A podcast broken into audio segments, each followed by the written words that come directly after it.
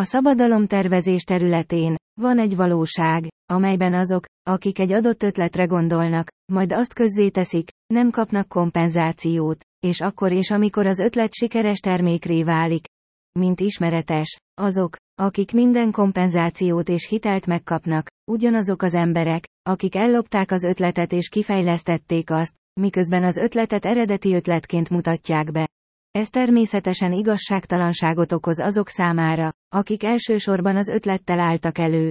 Felszólítom egy olyan társaság létrehozására, amely kifejleszti az első személyek joga, elnevezésű rendszert, egy olyan rendszert, amelynek célja az első személyi megkeresése, vagy az emberek első csoportja, akik gondolkodtak az ötletről, ha és mikor lett sikeres termék, és azon emberek jogainak kimerülése érdekében, akiktől az ötletet ellopták, annak érdekében, hogy megfelelő megtérülést kapjanak érte.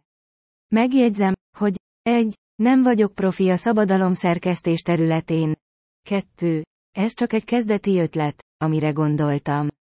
3. Nagyon alacsony jövedelmű ember vagyok, rokkantsági támogatás a Nemzeti Biztosítási Intézetből, és nem tudok pénzt befektetni egy ilyen szoftver vagy rendszer fejlesztésébe. 4. Nagyon alacsony jövedelmű ember vagyok, rokkantsági támogatás a Nemzeti Biztosítási Intézetből.